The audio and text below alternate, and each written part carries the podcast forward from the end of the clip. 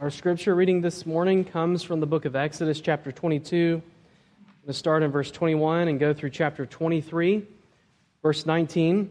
If you do not have a, a hard copy of God's word and would like one, there should be one somewhere in front of you underneath a seat.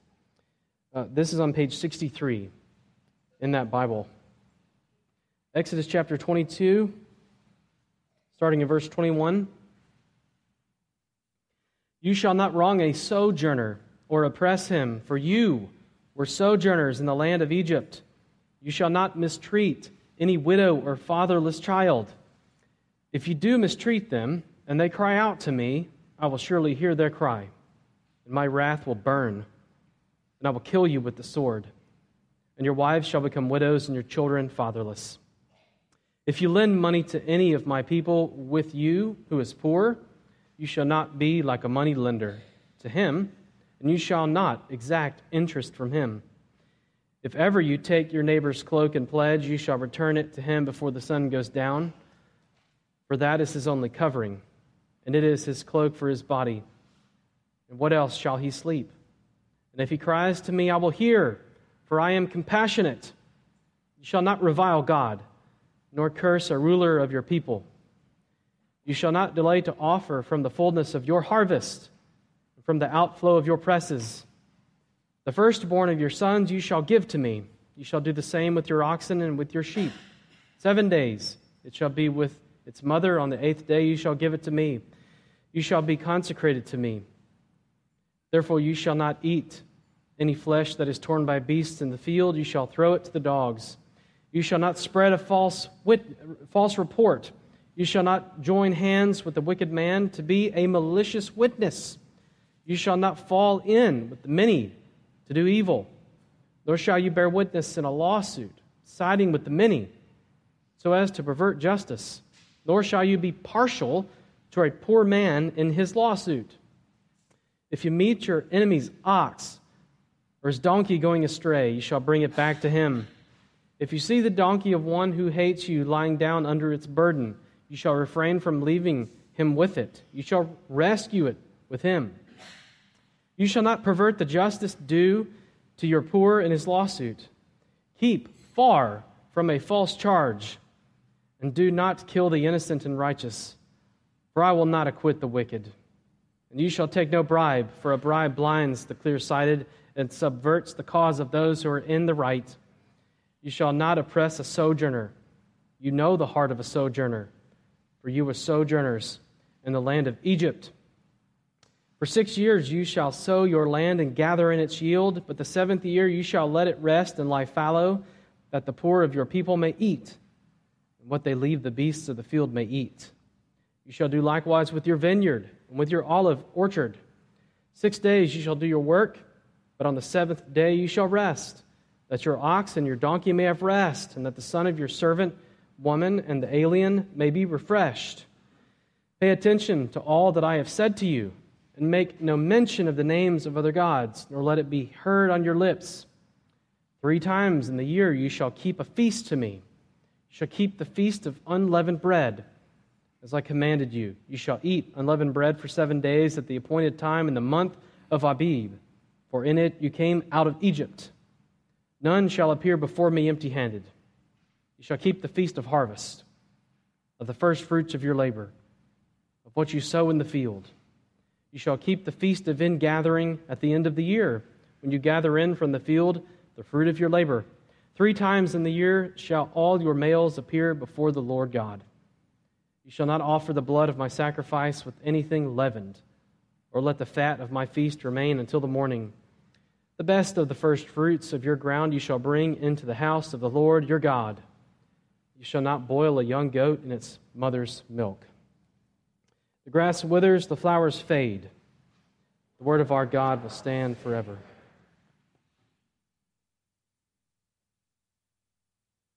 Last week, we saw the reality of living among God's people. We will sin against each other. The Old Testament death penalty was mentioned several times.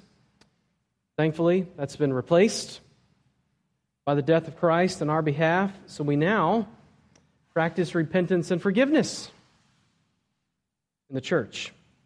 But we also have a duty to be light and salt to those around us. Much of the case law now shifts toward outward facing care toward each other and our neighbor. What does that look like? Firstly, caring for the vulnerable tangibly. Secondly, caring for each other legally.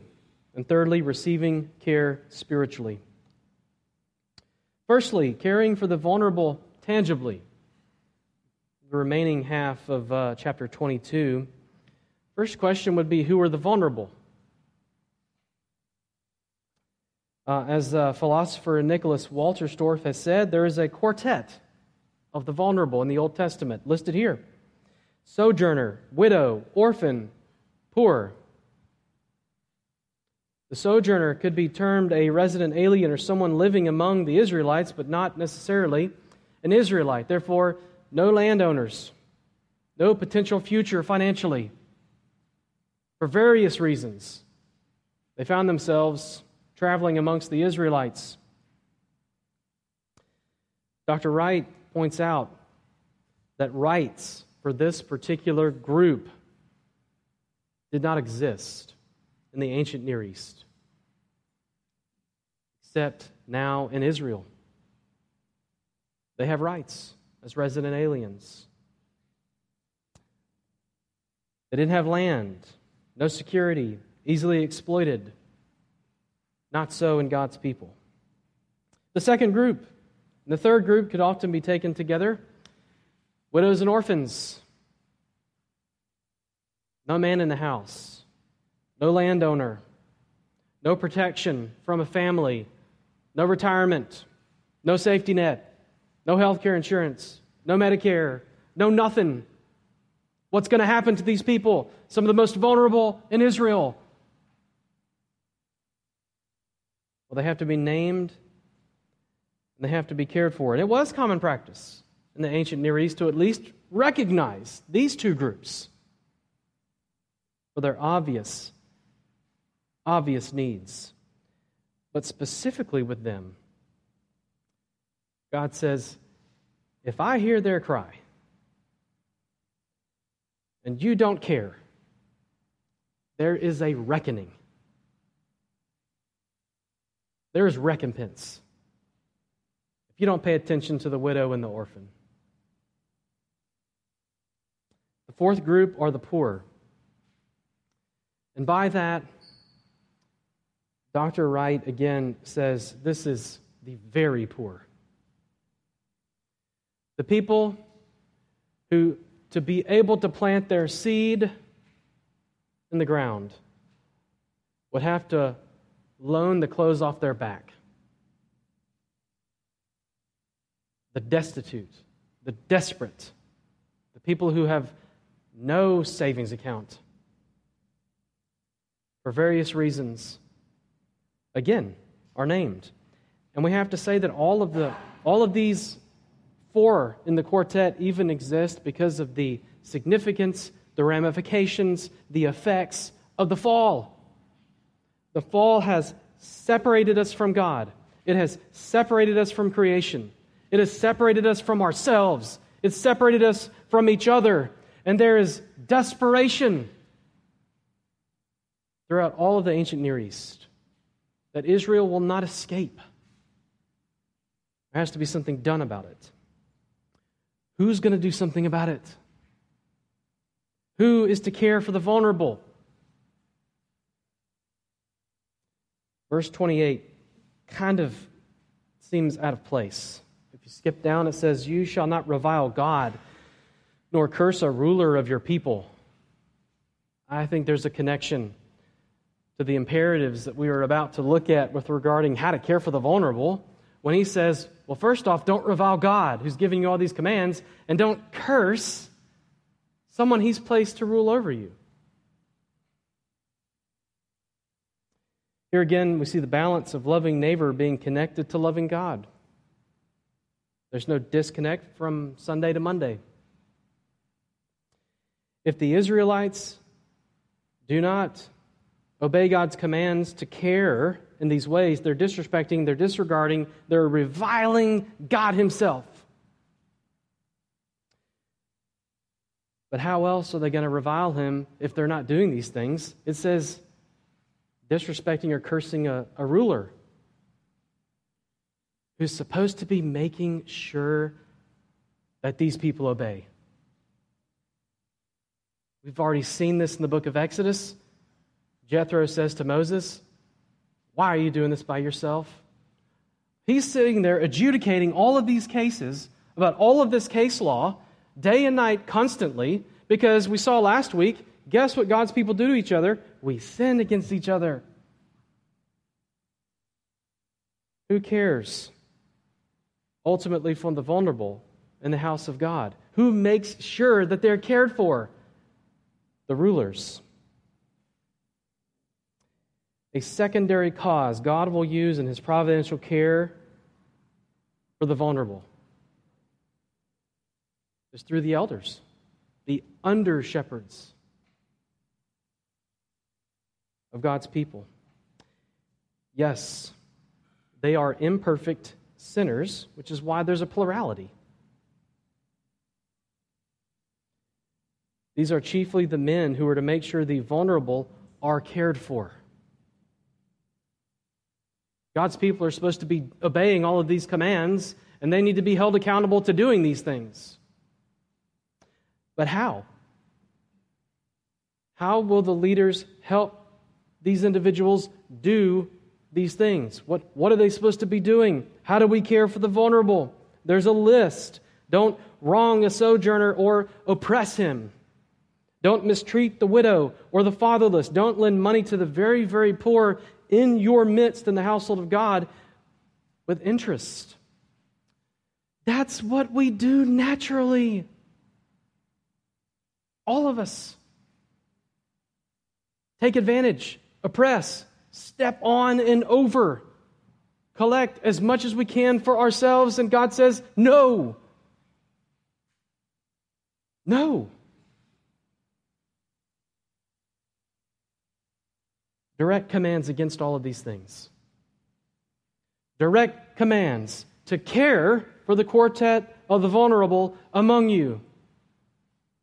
To not revile the Lord. To not revile those people who are holding you accountable to do such things. Why? Why would we not take advantage? Why would we not step on and step over even people sitting next to us in the pew here? Specifically for our own reputation or for our own financial gain. Why would we not do that? Why would we not oppress each other and put ourselves first and act in total selfishness? Why won't we do that? Verse 21 gives us the answer. For you were sojourners in the land of Egypt. You mean we're not better? We're not smarter? We're not better looking? The Lord didn't just pick us out of a lineup because we're the best? No. We don't oppress because we were oppressed. Well, these people knew that even a few generations ago. They were in the land of Egypt. They were enslaved. They had no Sabbath rest. They had no rights. They were oppressed in every way. And God says, Well, then why would you do that to someone else? I saved you from that. I brought you out of the land of Egypt, out of the house of slavery, out of bondage. Don't put other people in bondage. Don't oppress. Don't revile. You were brought out of that. You remember Exodus chapter 2, verse 24, when they were being crushed. What did God do? He heard. He heard their groaning. He responded. He acted. He saved them. Here at the end of verse 27, he says, And if he cries to me, I will hear, for I am compassionate. That word in Hebrew, if it was translated in Greek, would be the same word that we received this morning as an assurance of pardon and comfort for our sin from the Apostle Paul to Titus chapter 3. In Christ, we've received mercy. That's what that word means. God is merciful, He's compassionate. And you and I have received that mercy eternally, spiritually, holistically. An eternal life where Jesus will come back and restore all of creation holistically. All of creation will be renewed and restored without sin. Why? Because God showed us, sinful oppressors, mercy. Not because of righteousness that we have done, but because of the righteousness that He has done for us. What are the means that God has given His people to, to carry out this care, though? to carry out the spiritual, holistic wealth.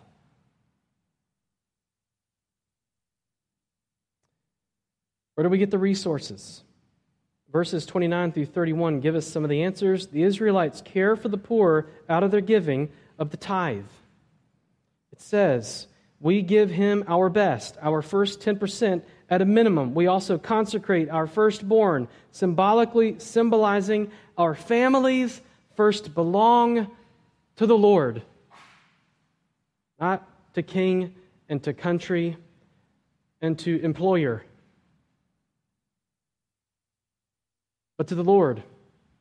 It doesn't mean we all send our firstborn to seminary, but it means we devote our whole family to Him holistically because my life is His. My children are His. My clothing is His. My 401k is His. My savings account is His. My income is His. Of course, He's given me to steward all of these things, and He's telling me how to. How are they going to have the resources to absorb the cost of caring for the widow and the orphan and the absolutely destitute amongst their people, and the sojourners who may be casualties of war, who are not related to them, even ethnically. He says the giving. There's going to be a storehouse amidst God's people where needs are met spiritually, physically, emotionally, holistically. Where are we going to get the people to do these things? I'm giving my firstborn as a consecration to the Lord. My whole family belongs to you, Lord. We have, we have an army of individuals and of resources to take care of whatever need there is because this is God's family. And we have become outward facing because that's what the Lord Jesus did for us. That's what God did in the Exodus. He took his people back, not so they could care for themselves, but so they could reflect his glory to the nations. How? Doing these things in obedience. Think about the illustration from the Apostle Paul in 2 Corinthians chapter 8. He's writing to the Corinthians and he's encouraging them in their giving. He says, We want you to know, brothers, about the grace of God that has been given among the churches of Macedonia. For in a severe test of affliction, their abundance of joy and their extreme poverty have overflowed in a wealth of generosity on their part.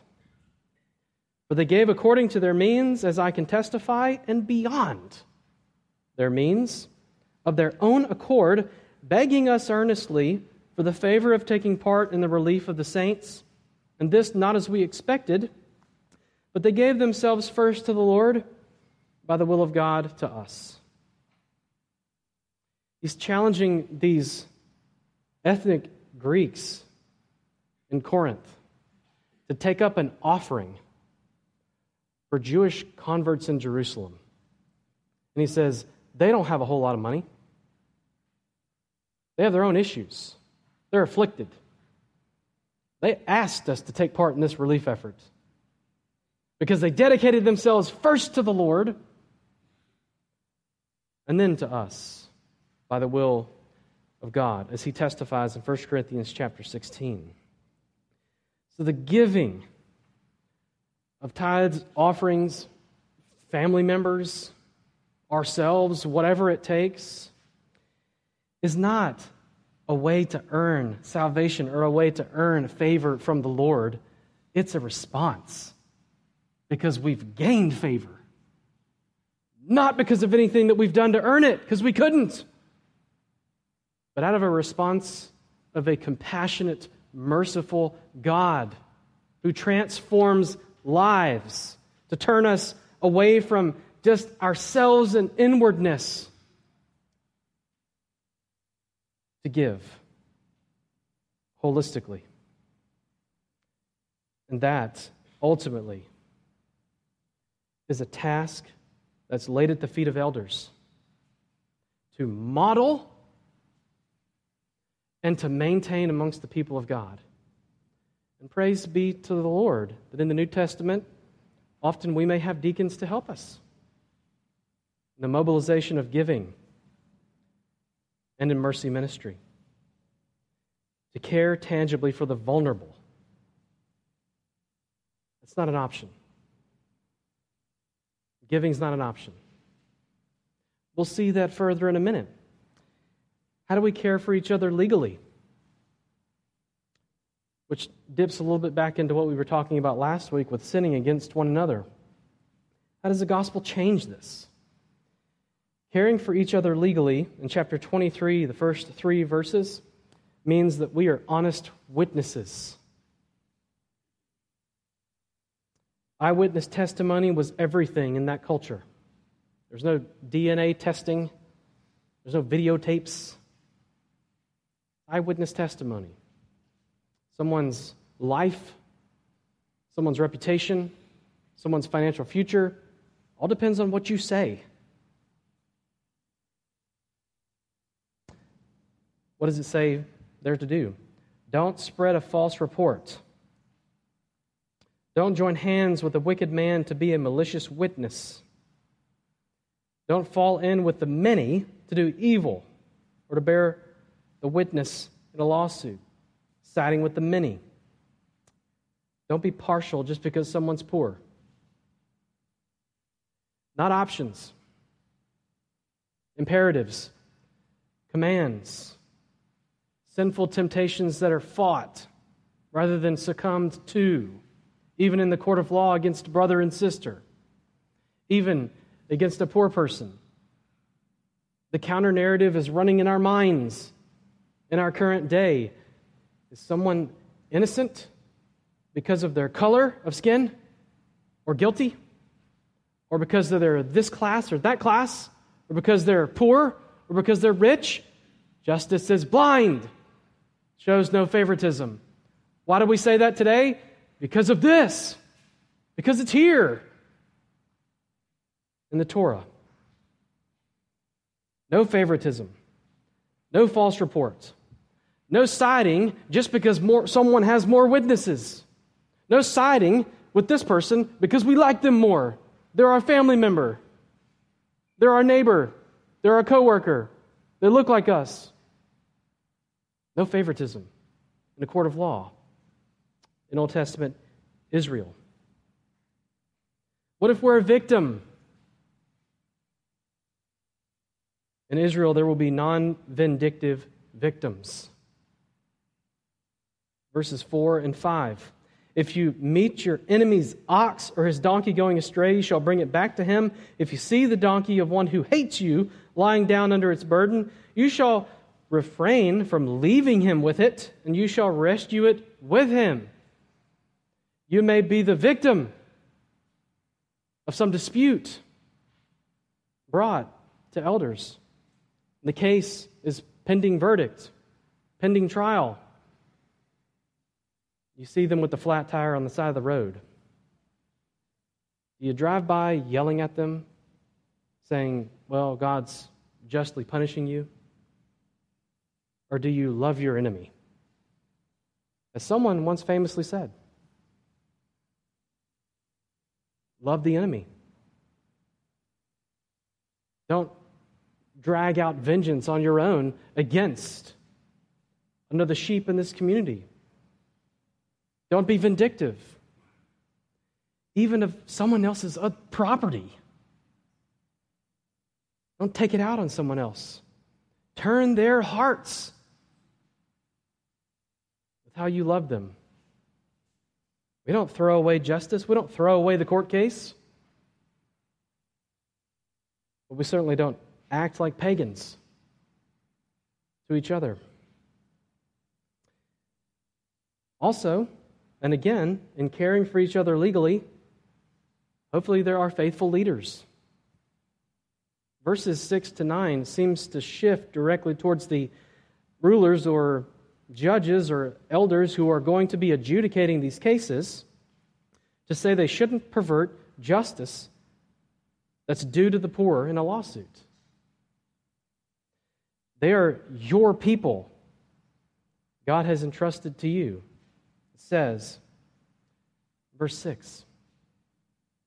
Verse 7 Keep far from a false charge, and do not kill the innocent or righteous and righteous, for I will not acquit the wicked. We saw this last week. The book of Proverbs tells us someone may bring a report and seem right until others follow him. To say the, the first word is not necessarily the right word. Cases take time to develop. Disputes amongst each other take time to resolve. Well, did they really say that? Did they really mean that? Were there any witnesses? But there are strict instructions to how to adjudicate these cases which are going to happen amongst God's people. God gives the warning to these leaders I will not acquit the wicked. But then, verse 8 is a clear prohibition against taking bribes. Again, of course, this is going to be a temptation even in Israel. Well, I mean, it really was my ox that gored his ox. But I've got a hundred temple shekels under my mattress. If you'd go over there and get it, we could just make that go away. That'd be tempting for a, a ruler or an elder to say, hmm, God says, no bribes, no favoritism. Regardless of how much this may hurt, depending on who is the guilty party, you're going to adjudicate justice as a light to the nations who don't do this. And because these are all my sheep, regardless of who they are in your community, there will be justice. Verse 9 You shall not oppress a sojourner. You know the heart of a sojourner, for you were sojourners in the land of Egypt. Again, Legally, they don't have land. Legally, they seem to not have rights in any other country. And you're not going to use that as an excuse to oppress them in a court of law.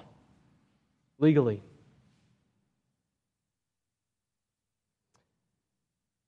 What is this? What does this all mean for these faithful elders in this context?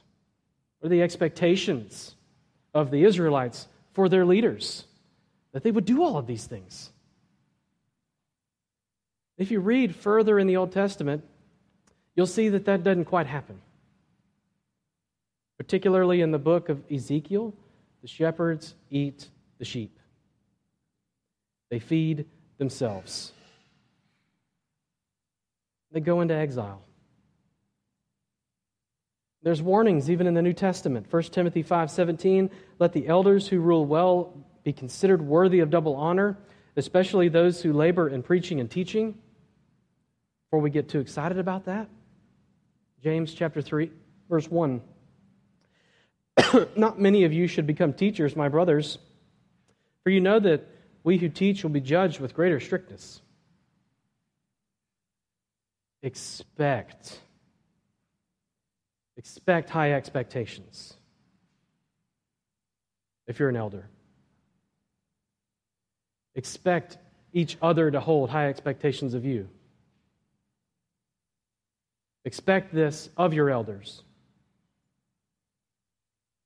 But besides myself, I mean, I do have a, a family myself, but they also have jobs. Many of the elders here, they've got their own ox and their own field, their own vineyard, and they got to get involved in everybody else's mess too. There has to be prayer and consideration for the weighty task.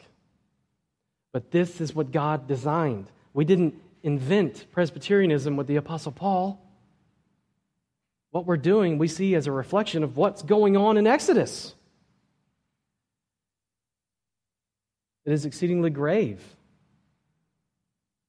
to be a leader. And so, how are we going to do it? How are we as leaders going to do it? How are we as sheep going to follow? How are any of us going to care for the vulnerable? How are any of us going to see our hearts changed away from ourselves and hoarding our stuff to being generous? Verses 10 through 19 in chapter 23 show us how we receive care spiritually. Verses 10 through 12 give us Sabbath effects. Isn't that cool? Not side effects, but Sabbath effects. I thought long and hard about that.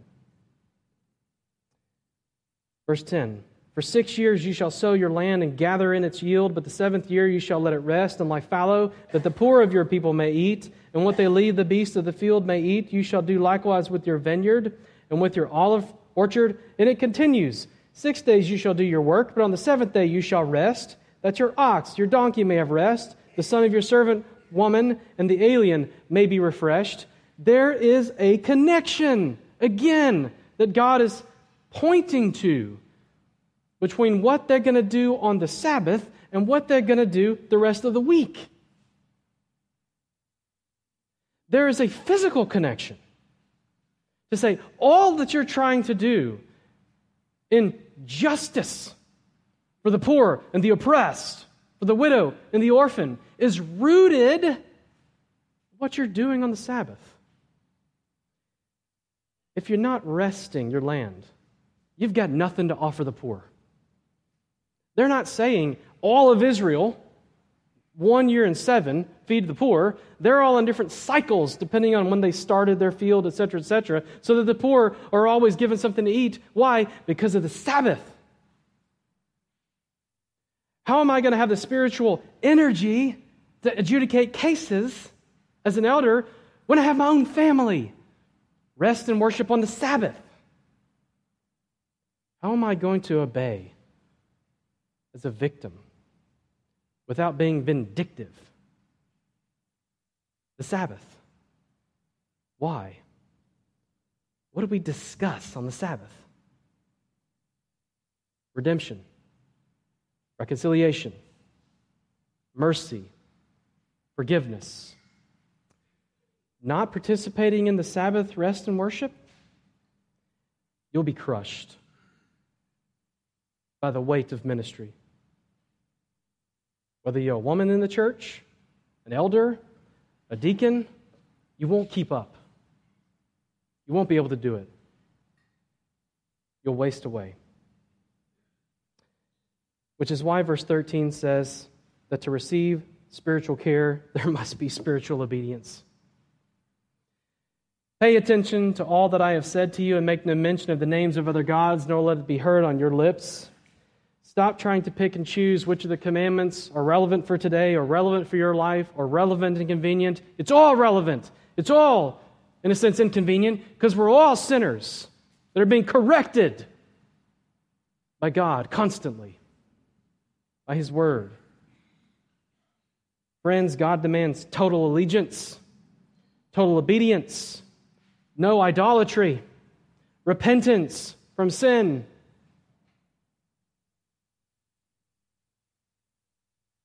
Make no mention of the names of other gods, nor even let it be heard on your lips. Stay far from materialism and chasing our money and chasing our stuff and chasing the comfort of a certain kind of schedule and follow God's word.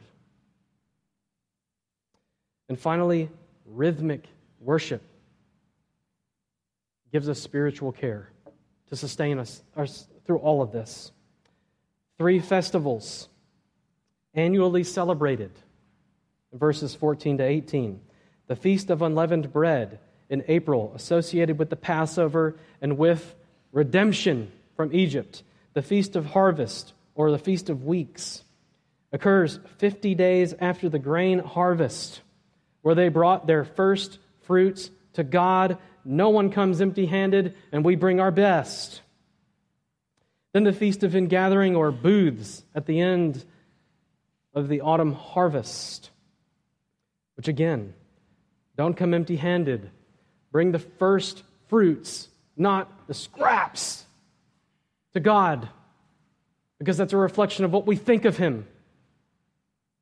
And that's a reflection of our faith in Him, of our trust in Him. Do I have enough? God says yes. God says give. And God says do these three feasts, which two of which align with the resurrection and with Pentecost and the time of year that they are celebrated. We have a greater Feast of Ingathering, Feast of Booths, Passover meal, story of redemption. It's the crucifixion the second person of the Trinity for all of our sins. It is his resurrection to give us eternal, physical, holistic hope. Then he gave us his spirit, the day of Pentecost, to indwell us, to guide us into his word, which is truth. We're left without excuse. May we be a people care tangibly, legally, for all of God's people, but who do so not in our own strength, but in obedience to His word.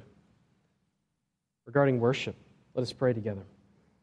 Lord Christ, we thank you for how these feasts and festivals they each point to you and your work of redemption and how we are reminded even in the Old Testament that what we are to do to the vulnerable is not because it's the right thing or because it's cool, but because we were vulnerable in our sin.